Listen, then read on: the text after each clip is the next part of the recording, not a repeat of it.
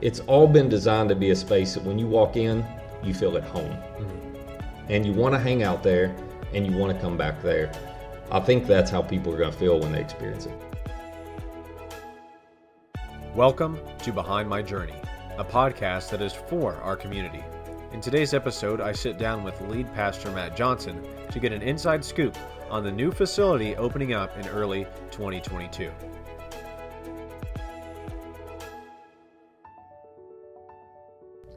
Welcome to this episode of Behind My Journey. My name is Quinn Eaton, and sitting with me is the man, the myth, the legend, Matt Johnson, pastor of Journey Church. Matt, thank you so much for sitting down again to do the Behind My Journey podcast. Yeah, Quinn, I love what you've been doing with this. Uh, I listen regularly and love hearing the stories. So glad I get to be on this.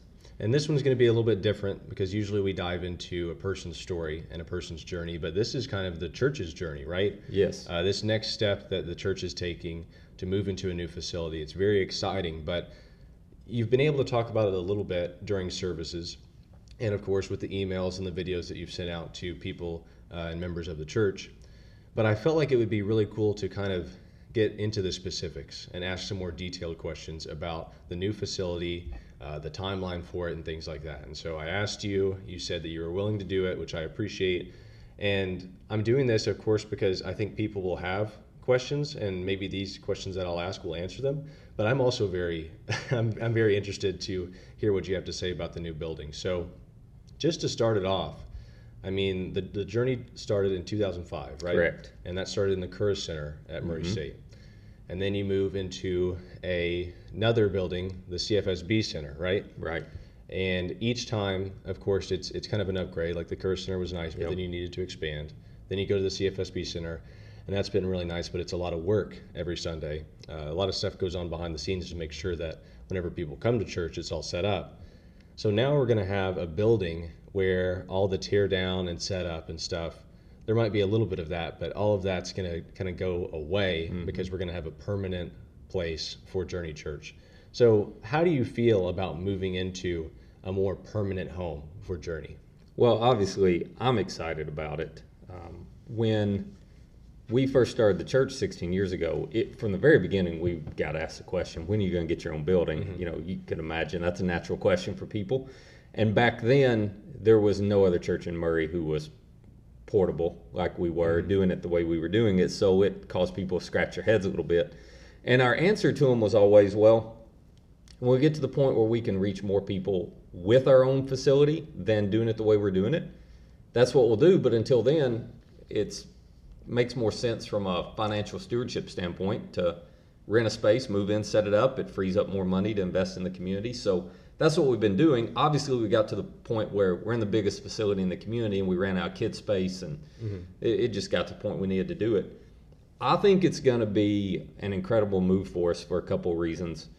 I'm excited because, to your point, there are a lot of people who put in major hours behind the scenes mm-hmm. to make it work every Sunday, and we're going to be able to free up uh, all of their time to now focus on serving people directly, not indirectly, if that right. makes sense. Yeah.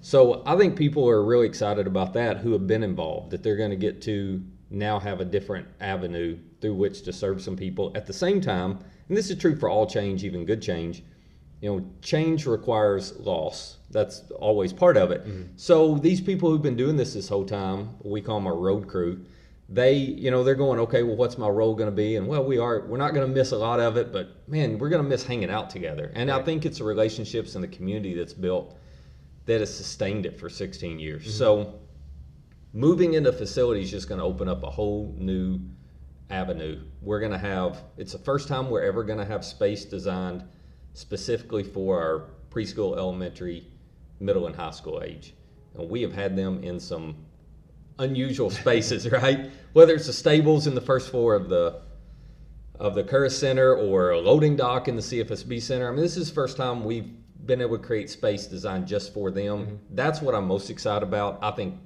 I think that's our largest upgrade. That's what when people walk in and see our kid and student spaces, number one, without a doubt, they're going to go, man, this place they really do value the next generation. It's going to be obvious. It's going to be unlike anything people in this community have ever seen before. And it's going to be something that kids and students, I mean, it's going to be a space they can't wait to get into.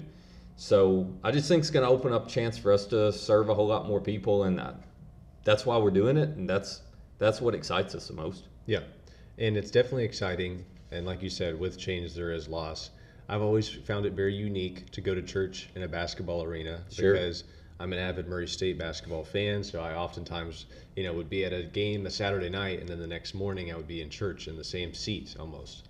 So that part was cool. But I do think that just overall for the church to have those spaces for the kid and student groups, and then just to have a lot of other different areas that are built for what what the journey needs, I think that's going to be really beneficial. And talking about, you- you've kind of gotten into some of the kids and student spaces. What are some important details about the building that people will be excited to see? Yeah, well, in addition to the to the children and student spaces, some things that we're going to be able to do that we've never been able to do before include, you know, the the lobby area that we have is going to be a place that you're going to want to hang out. You know, we've designed it to, and we've never really had that kind of space where afterwards people could hang out. So it'll be a place where a lot of conversations happen, where people connect with each other. I think that's they're going to love that. Uh, the spaces we're able to create for uh, new guests are going to be pretty incredible um, and just a lot more comfortable. Obviously, the adult space is going to be uh, a lot more comfortable, and it's going to allow us, from an audio standpoint, video lighting standpoint, to create a much better experience for people. You know, it's hard to control audio in a basketball arena where things are, you know, it's bouncing around. So, all that's going to be good. Um, but I think the thing that is most unique about it, and we can talk more about this later if you want, but the thing that's most unique about it is we really did design this with the community in mind to serve as a uh, best way to think of it's a convention center slash meeting space for the community. And there are multiple, multiple functions uh, to this building that can be used by the community in a variety of ways. And there's, I was telling somebody this the other day. Um, this is this is a facility that you wouldn't expect to find in Murray, and the reason I say that is not because Murray doesn't deserve it. We felt like Murray deserved a space like this, but you can't build this just as a convention center space because the numbers don't work out from a financial business standpoint. A lot of people have looked into it and gotten close to doing it, but there's just not quite enough demand to to make sense financially. Well, we're able to build this for the community. We don't have to worry about that. Um, we'll fund it as a church, and then just make it available to the community to use. So the community's getting something that I think they've always wanted, but we never thought we were going to be able to get. So Yeah. I'm most excited to be able to do that. And, and honestly, give this as a gift to the community that I think is going to add value to the community for years to come. That's definitely a great idea, and, and we'll talk about that in more depth later. Uh, just just thinking of seeing a need in the community and then saying, okay, this building can serve that purpose. Uh, I think that that's really cool. And kind of to go off of that, it seems like, and you can tell me if I'm dead wrong. All right, just say nope, that's not that's not how it was. But it seems like maybe as you were progressing, like you started at the Curris Center and then you went to the CFSB Center, uh, instead of building a church and then growing out of it, you kind of had room to grow in those spaces and really say, okay, whenever it comes time to build our own church, we would like this area to be this big and, and serve this purpose. Was that true? Is, is there any truth to that, saying that you were able to kind of take notes as you went along? Uh, and then you get to kind of put it all together whenever the, the facility opens. That's absolutely correct. Now, now we held off on having our first facility way longer than the average church. Sure. Uh, most churches, when they hit year seven of being portable, they stop growing from that point on. I didn't find that out until about year ten or eleven, and I was like, "Well, don't don't tell us because we don't know any different. We're we're still growing." Yeah. So it's very rare to find a church 15, 16 years um, without having their own facility. However, um, when we first started, I heard Rick Warren say, who's at Saddleback out in California, Rick said, never let the shoe tell the foot how big it can grow. And his, what he meant by that was, don't jump into a building that's going to limit your ability. And a lot of churches just want to build, they build quick, but they can't afford much, right? Yeah. So you're exactly right. We have utilized rental space as long as we can, learned as much as we could, and built the financial base to be able to build the kind of facility that we felt like this community needed. Um, and it took 16 years to get there to financially be able to fund that. But we're there now, and we're thrilled to be able to do it. Yeah, and I think that's really cool. Uh, and of course, a lot of it is funded by the church. Uh, like Yeah, the a- yeah, exactly. That, that go to church uh, at Journey, and I think that that's that's just really remarkable to see that kind of input from the people that attend Journey Church. But I think a lot of people will be interested to know what kind of upgrades that this new building is going to offer because I, I think a lot of people, if you ask them, I mean, going to church in the basketball arena, it's still very nice. I mean, the, the whole setup, the lights, uh, and, the, and the makeshift walls that, that are set up, it, it makes it feel a lot smaller than that than that stadium actually is. Right. Um, but what kind of upgrades uh, will people have to look forward to at the new building? Yeah, that's a great question, and I'll answer it as best I can. But the thing I keep telling people, and we were just talking about this before we recorded because you haven't been out to see it. No. You can't envision what how nice it's going to be and how functional it's going to be until you get out there and see it. Just because there's nothing like it around here. So, with that as a caveat, Sure. um, the basics are it's 26,500 square feet roughly. And about half of that space is kid and student space, and the other half is adult space. So, throughout all of the spaces, it has state of the art audio, video, theatrical lighting. Um, we were talking a little bit about the kid and student areas.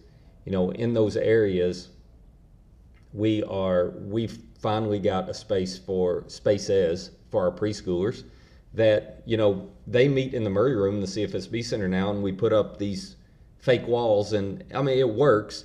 But for years, think about having to watch toddlers and you don't have solid walls to contain them. Yeah. You know, it's a little more It's hard. difficult, right? So they're going to have their own spaces with. I know it sounds funny, but solid walls, and everything in the room is going to be designed for that age group. Um, it's going to be themed out for that age group. Um, upgrade's probably not even the right word. It's it's like going from single A ball to the major leagues. Sure. Um, Cardinals, not Braves. I, Okay. I know they just won. Come on. So Go Braves. yeah, go Braves. Yeah, I wanted you to get it in. so so it's it's a major step up for kindergarten through fifth graders. You know, we're designing a large group space for them that they're also going to be able to do small group in. It's got a stage, audio, video, lighting.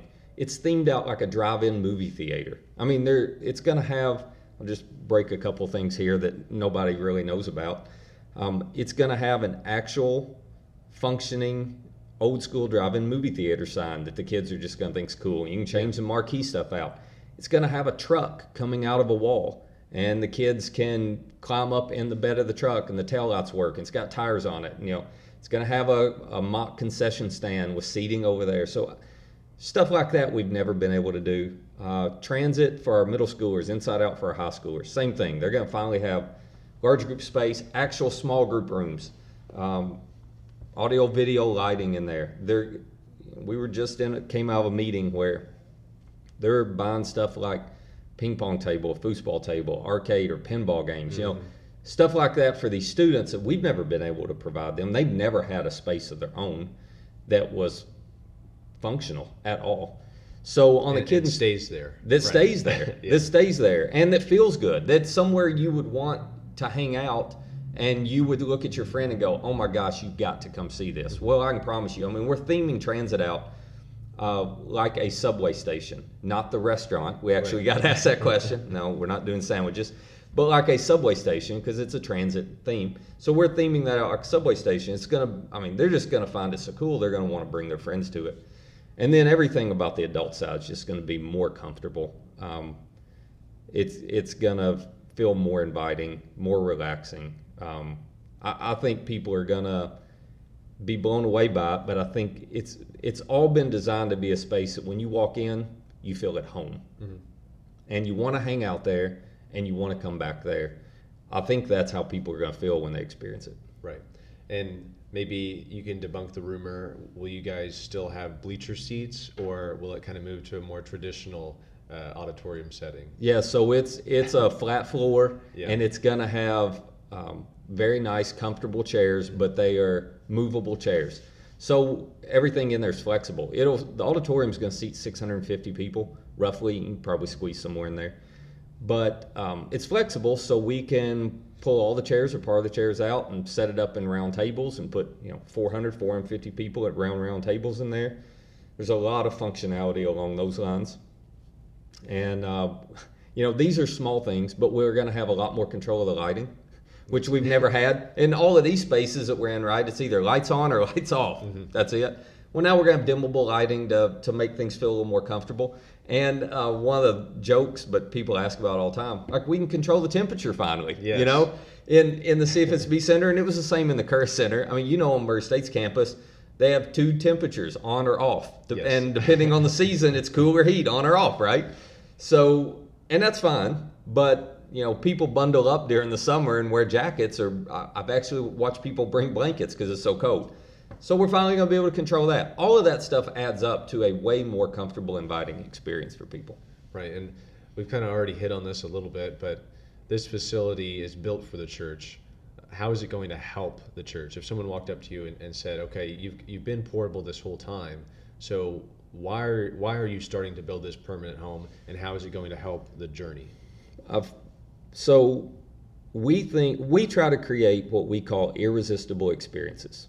Okay, so an irresistible experience is simply an experience that when you come to it, it is so good that you want to come back and invite a friend to come with you. Mm-hmm. That's it in a nutshell. Well, there are three components that make an irresistible experience. You need to have an appealing physical context or setting, you need to have an engaging presentation, and you need to have helpful content. For 16 years, we've been able to control two of those three. Um, there, it could be debatable as to whether we have engaging presentations on Sunday, Quinn. I'll leave that up to you to decide. But we can control how engaging the presenters are, the communicators, and we can control how helpful the content is. We've done the best, and you alluded to it, we've done the best to make the physical setting appealing and feel comfortable.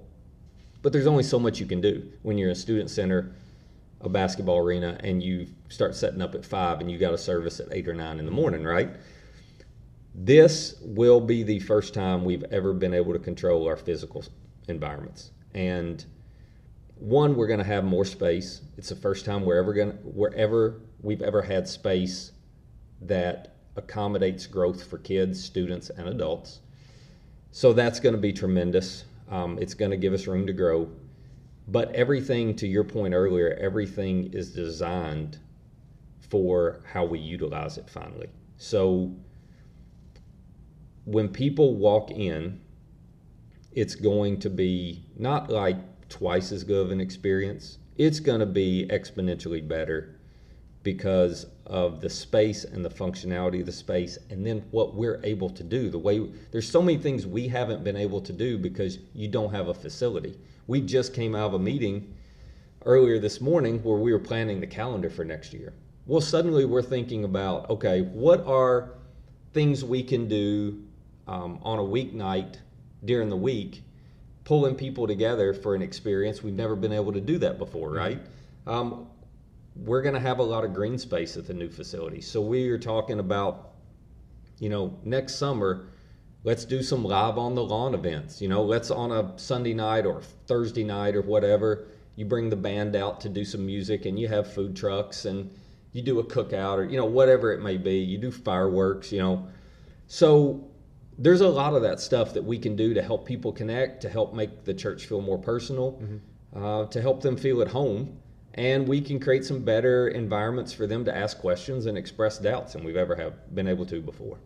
And I think just being able to use the facility throughout the week, because I think you've been kind of the limitation has been we set it up for pretty much only you know a half a day, and, right. then, and then you have to tear it all back down, and then you wait until the next week to do it again. So to have that permanent space, I feel like is going to be really beneficial and, and utilized well by the church. Uh, just because, like you said, you can do things. Doesn't have to be a Sunday morning to do something. You can do it Sunday night. You can do it Thursday night. But that's the thing about the church is that it's. I think a lot of people think that Sunday's the the one day that's open, and then the rest of the day you lock up the doors and you leave it there. Um, this idea to kind of have a dual purpose building to, of mm-hmm. course, serve the church, but then also serve the community, which really is it's surprising that I, have never heard of this, but it's surprising that another church hasn't done this or something like this before. So I think a lot of people are intrigued by the, the idea of the church also serving as a community center and a convention center. So, why did you build this for the community just as much as you did for the church? Yeah, this is probably the number one thing we're passionate and excited about, Quinn, as you know, because you've been around, heard us talk about it. Let me give you a little backstory on it and a little context, and also maybe answer a question or two that's popped up along the way. Mm-hmm. So, when we started talking about building uh, this facility, it's not counting the cost of the land, it's going to land at about a $6.2 million facility. That's a lot of money. Mm-hmm. And honestly, the thought of spending that much money, asking people to give that much money for ourselves, just so we could do Sunday morning services and then, you know, something for students during the week, maybe something for adults. Well, that just, it was hard for me in my mind and for our leadership here to justify doing that, to be quite honest. So, the more we prayed about it and thought about it, the more we realized wait a minute, we've got an opportunity to what I alluded to earlier we have an opportunity to actually serve our community by providing something that has been talked about for years, is definitely needed, but it doesn't make sense for anybody else to provide. So that's when we got really excited about doing this project, and that's what's fueled me through all the fundraising and all the building challenges that come along with this is just knowing this is going to be a huge gift to our com- to our community. So we're excited to make it available. It's going to be available for uh, rent. We've got already got a couple of events booked in there that'll be great uh, starter events for us just to test it out.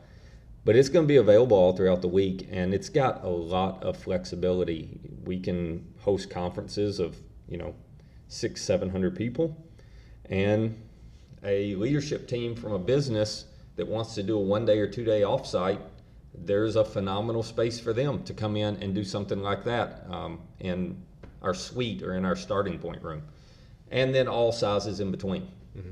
So I think it's going to get utilized a lot for those purposes. We didn't do it to, this has been asked, we didn't do it to try to find another source of income to afford the building. We've not projected a penny of income, and I'm sure we'll have some, and we'll figure out how to use that to serve the community.